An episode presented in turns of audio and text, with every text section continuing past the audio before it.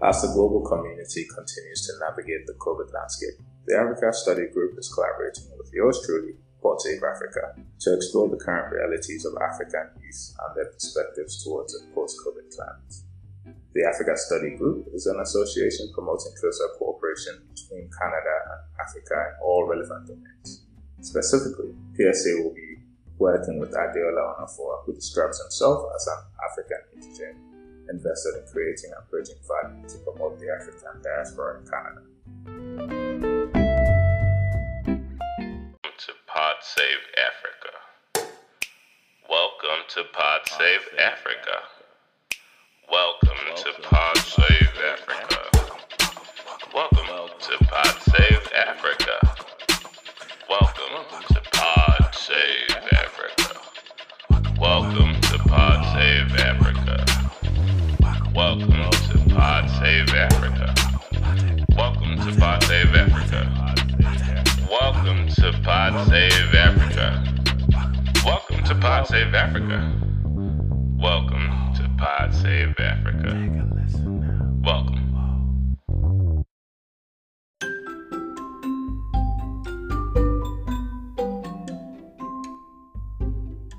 Negas Haile is a Rwandan diaspora based in Ottawa, Canada. He is an infrastructure economist and has previously worked in private equity in East Africa. Today, we'll be discussing the macroeconomic situation on uh, the African continent and analyzing what it takes to push the African economies and African countries forward. Please enjoy this conversation.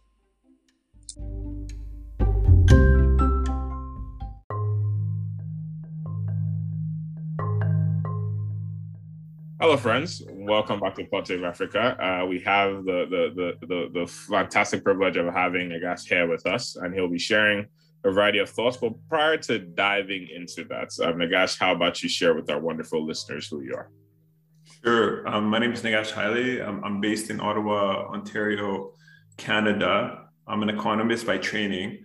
Um, so I spent uh, the the first part of my career uh, working in private equity in, uh, in East Africa, principally in Kenya.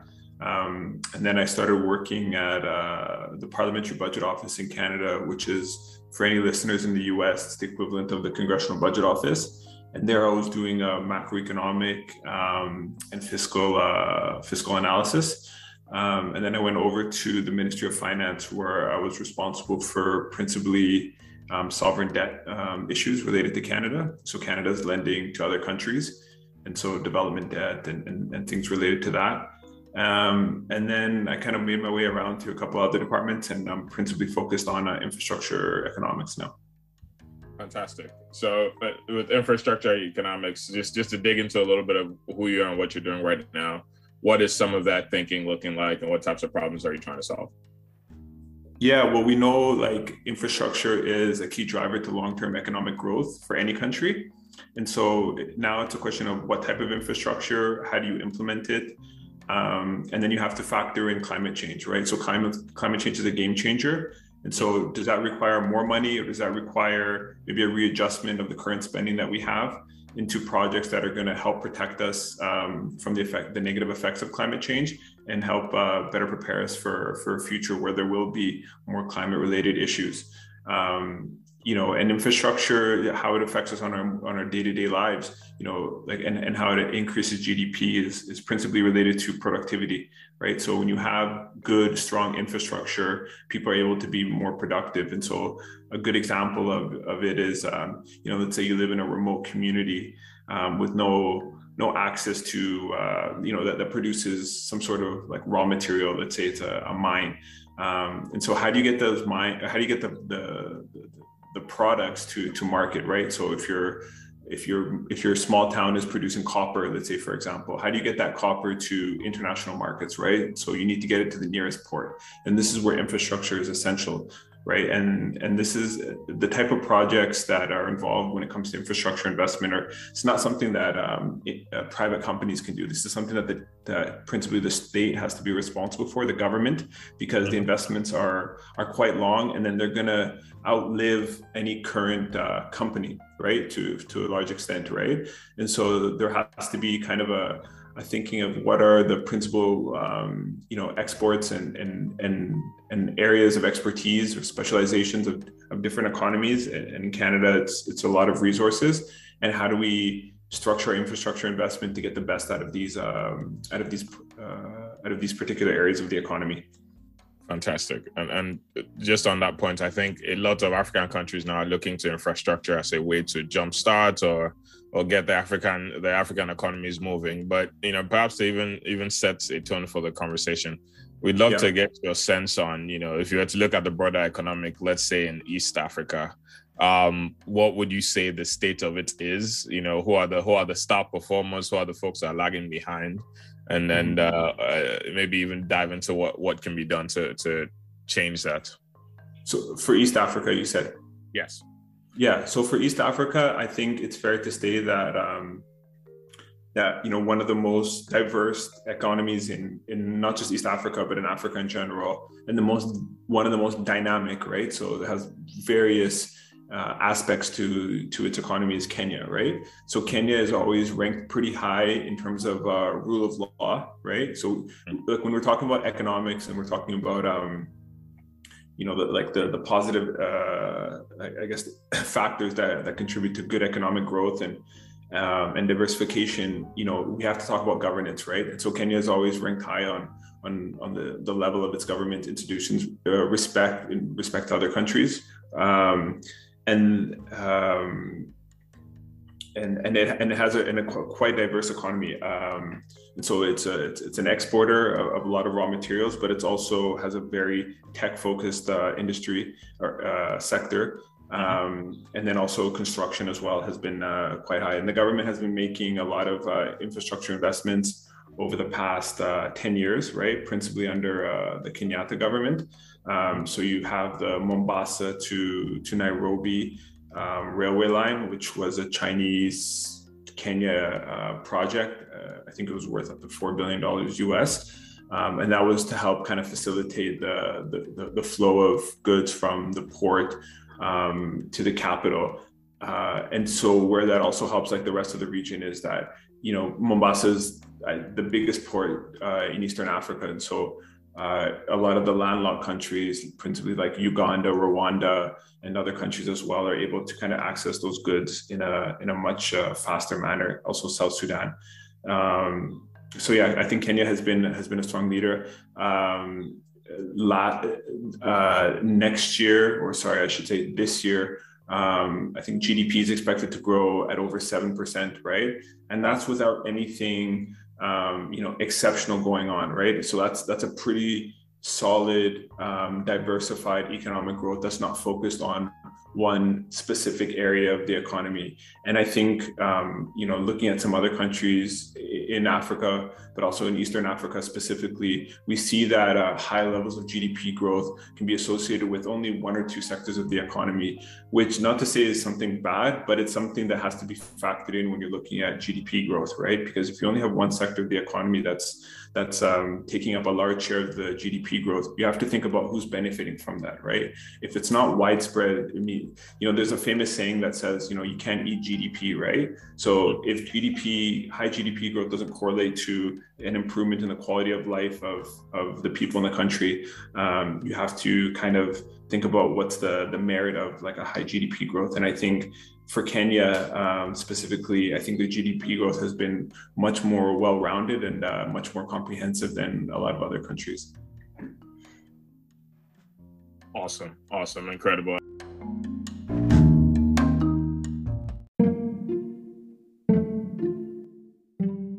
Adeola, do you want to take the next question?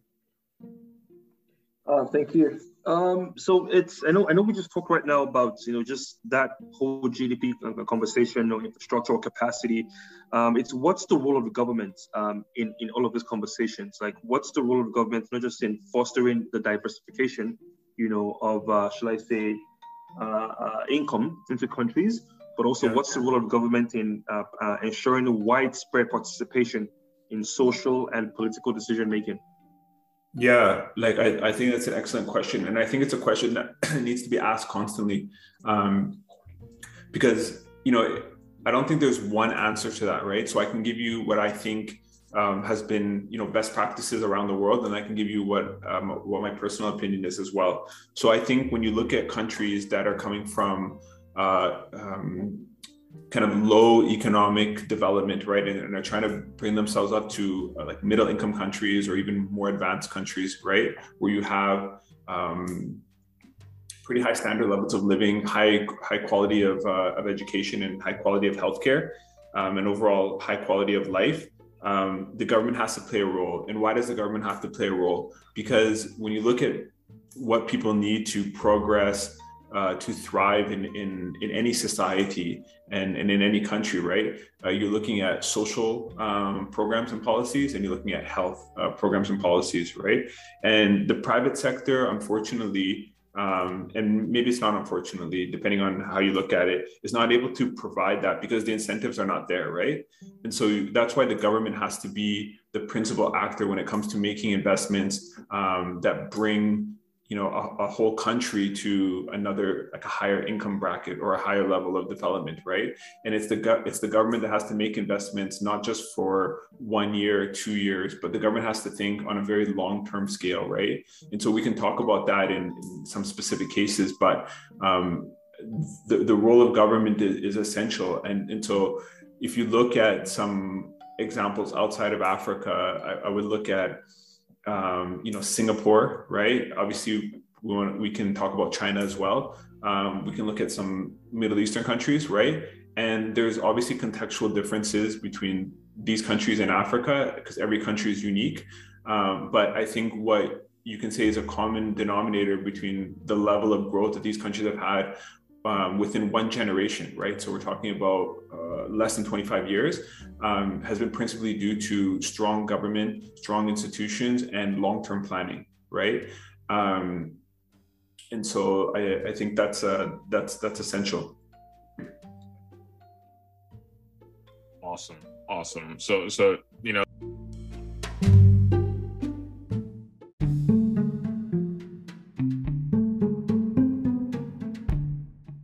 let's say you know you're you're you're president of a country, you, you get you know you just won the election, you know hopefully by particularly legal means and in a fair and fair election. Um, mm-hmm. you know, you're looking back, you're looking on like, hey, you know, how should I measure my success over the next four or five years or, or six years, depending on the length of your term? What do you think are the, the key like KPIs that that government should really be trying, especially governments in Africa should really be trying to improve upon um, you mentioned health there as if you know childhood mortality. Like, what are the things do you think are important that will long term, you know, lead to economic growth?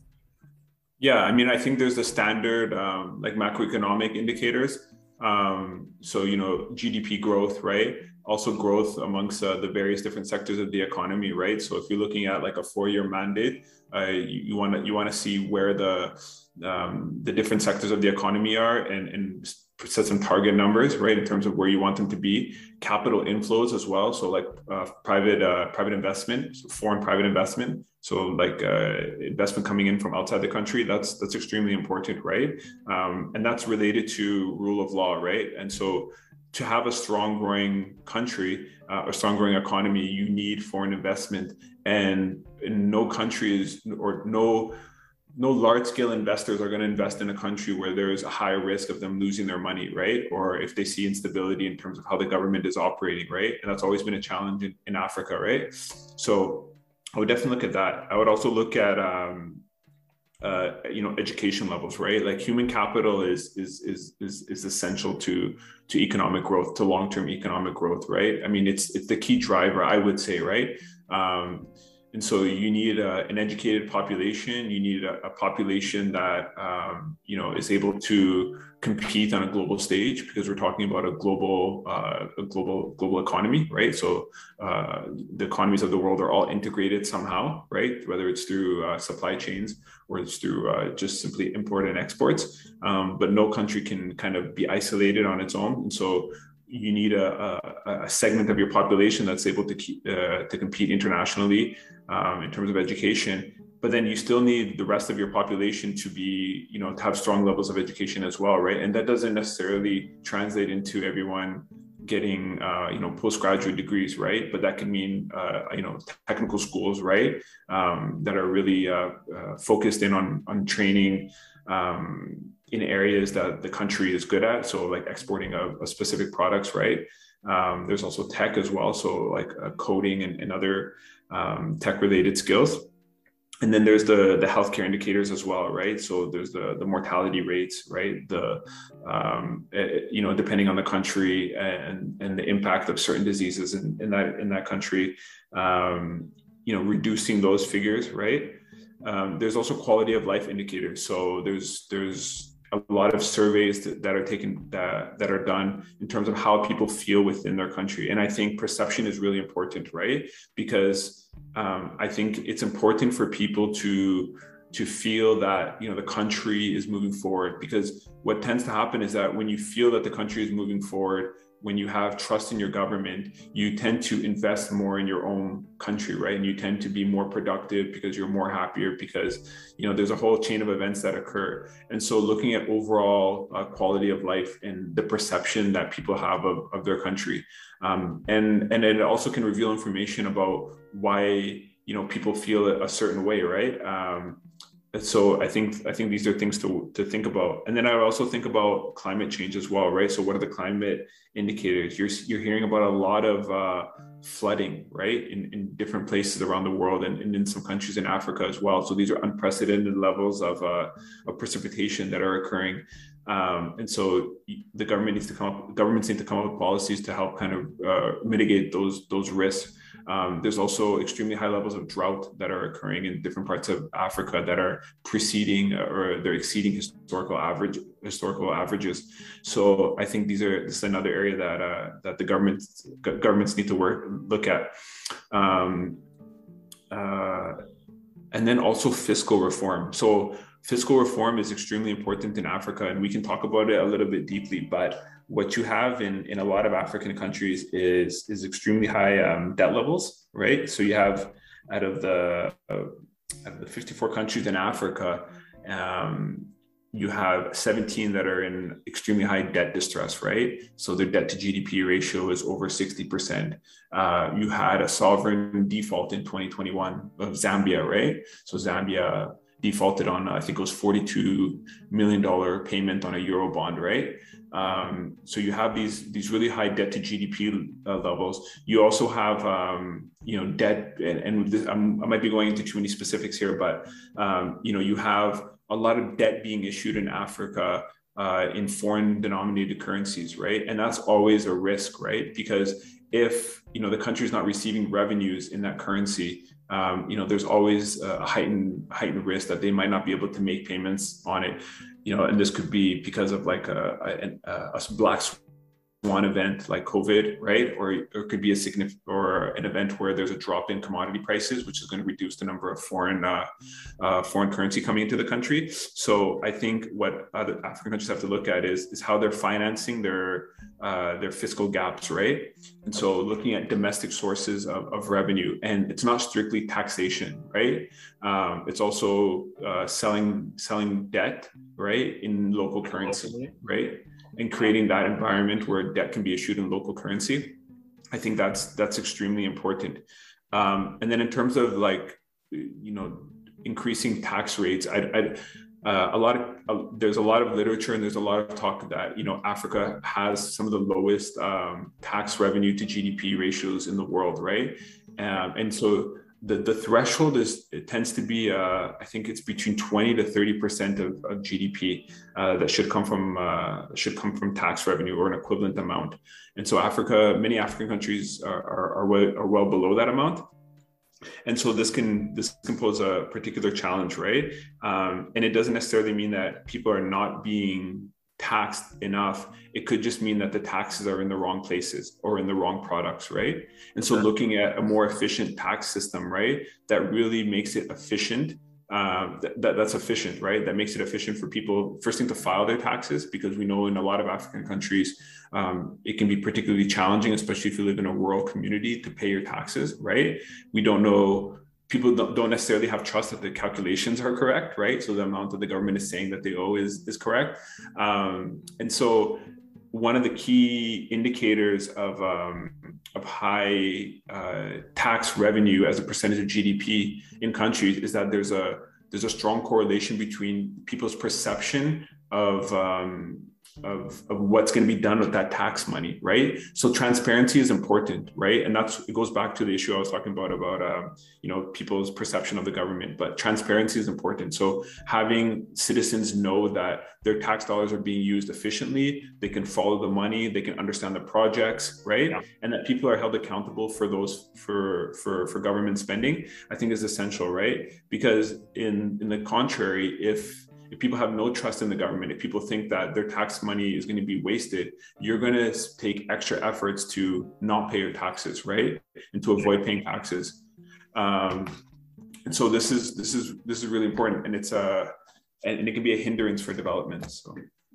Yeah, and, and do you find because it's it seems like there's kind of a, a catch twenty two because um, some some some you know the government let's say a new government you come in the other governments before you has done a bad job with tax revenue now you've come in and you're saying you know hey we're going to be better with tax revenue but it's like the catch 22 is that's difficult to prove to people yeah. prior to having actually like you know run the government itself that's here we'll use tax revenue appropriately and and to your point i think it also affects you know people's ability to even trust governments when they want to raise local debts. Like okay am i going to give like do i trust this government's ability to pay me my money back? All mm-hmm. that type of stuff. So how do you think and i guess this kind of leans more on the political political science how do you think government should effectively navigate communicating with their people yeah like well i think they should make uh, serious efforts uh, like nonstop efforts essentially to to to show the transparency right? I mean in some countries around the world if there's a major infrastructure project they've started to set up youtube channels right? So if you have like a, an airport or a bridge or a road that's being built they have uh, a YouTube channel that shows the construction on a on a 24 hour basis, right? I mean, that doesn't cost the government anything in theory, right? It's just uh, setting up a, a, camera and, and getting this channel going. But what it does is it shows that projects are actually being done. Because one of the biggest critiques of, of some governments, um, not just in Africa, but since we're talking about Africa, is that you get projects uh, that, that are going to be used for that are going to, that are using tax um, tax funds, but those projects don't ever get built. So the money is allocated, uh, the money is paid to someone or some entity, but the projects don't actually end up, you know, finishing, right? Uh, and so that's where you see in some in some communities, especially in remote regions, uh, you see um, you know dilapidated roads, right? But if you go back to the capital and you look at the books, well, like the the accounting shows that the that the road was that the road was paid, right? And so where you so smaller projects, it might not be necessary, but larger projects, and this is where a lot of government tax revenue is spent is on large infrastructure project. I think it's it's quite um, straightforward to show more transparency and also with the, the, the contracting process, right? So understanding you know who received bids uh, or who received the contract and what were the merits of those contracts and giving the public access to to ask questions, right? Um, so you know you need a level of uh, uh, citizen participation for that to occur. Um, uh, so I think that's that's that's really important. But communi- communication and showing that people are accountable for for for for tax revenue for spending government government dollars, right? And so if there's any misappropriation or misallocation of funding, that you know there has to be uh, consequences so that people can regain confidence in in government spending, right? Um, so yeah.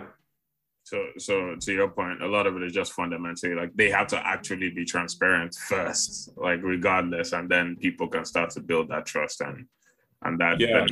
parts and pieces. Yeah, I would say that it's a process, right? It's it's like any relationship because the because you know the government and the people, it's it's a it's a contract, right? It's a social contract, right? And so it's like any relationship, and so you need to build that relationship up through through through good faith, right, and through efforts, right? And so uh, on the part of the government, it's it's it's on them. They have the obligation, they have the responsibility to show that tax revenue um, is being spent wisely, right? And that people who are working hard um, are and who are paying their taxes fairly are are receiving the benefits of of of the of, of paying their taxes, right? So this is this is very important. Um, so thanks, Nagash. Um, and so interestingly, you know, oftentimes we talk about, you know, economic trends analysis, we talk about, you know, technological trends analysis in Africa, but we hardly touch on the demographic trends analysis. Mm-hmm. Um, around the world, you know, one thing we see is it's a declining population, you know, mm-hmm. uh, but somehow across Africa, it's an inverse, you know, it's a rising population um, and not rising in terms of, you know, one, one, two to one, it's exponential, like which is just, it's blowing up. Mm-hmm. What sophisticated means of intervention need to be carried out, uh, you know, to kind of, I won't say arrest the situation, but to ensure that that overpopulation across the continent is not one that puts us as a, at a disadvantage as compared to the rest of the world. Mm-hmm. Yeah. Well, we know that Africa has an extremely high growth, like population growth rate. Um, I think we know. I think we.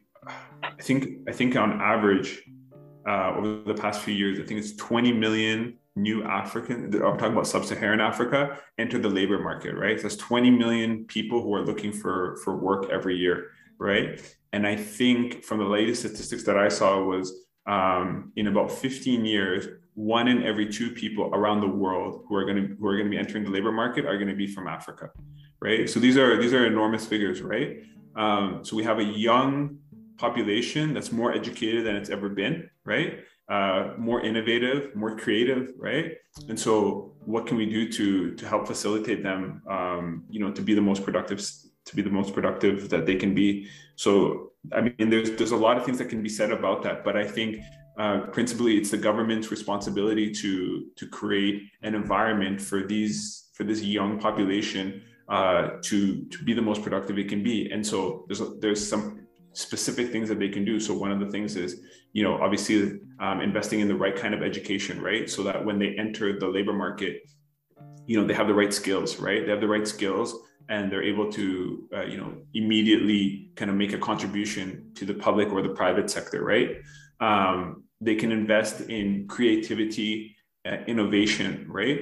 So you see that um, in a few countries. Uh, Kenya has been, you know, I think a leader in Africa. I think Nigeria has has done a lot of great initiatives around that as well. South Africa has always been a, great player, but um, you know they're they're setting up uh, like startup um, startup hubs, right, um, where young people can go in with, with with their ideas and try to start up companies and try to apply it in the environment, right, and see if if these ideas take off. Um, so I think this is this is going to be really important as well. Um, and then uh, access to capital, right? So young people, uh, especially those who are coming from lower to middle class backgrounds, need access to capital in order for them to kind of you know turn their dreams into reality, right? Not everyone can necessarily um, you know join the join the labor market and get a job right away and you don't want that necessarily for every for every for any country right you want a portion of the population to be able to be entrepreneurial, to come up with ideas and to be able to be self-employed. But for them to do that, unless they're coming with another source of capital, they need to they need to be able to access capital. And that's been one of the highest, the biggest problems in Africa for, for the middle class, for the lower and middle class, is that they don't have the right access to, to capital. And specifically what I mean is that the costs are too high. So interest rates are just simply too high in a lot of African countries and and unless you're coming with a, an, an, equivalent amount of collateral um, you know you're probably not going to be able to get that capital that you need. And so this is a real um, this is a real issue. It's, it's, an issue that doesn't get talked about enough um, but it's something that the government can directly influence themselves right? Because you know they obviously control monetary policy and they're able to direct the interest rates um, of the central banks which will obviously get passed through to private banks so I think this is going to be really important, right? Because there has to be a level of risk taking for this to, for this to take off. Like, um, and a lot of banks in Africa are risk adverse, right? And so they don't want to necessarily lend money into projects that have the potential to fail. But that's just simply not a good enough ex- reason, right? Um, you know, there has to be a level of risk taking. There has to be an ability to absorb losses because you know, out of 50 companies that might start up, maybe only three of them will be successful, but those three successful can can can have the potential to employ tens of thousands of people and become, you know, continental leaders or even global leaders, right? So there has to be that uh, that ability to take risks, and the government has to facilitate that. Um, if you don't mind, I just have I just have one quick question to throw in there.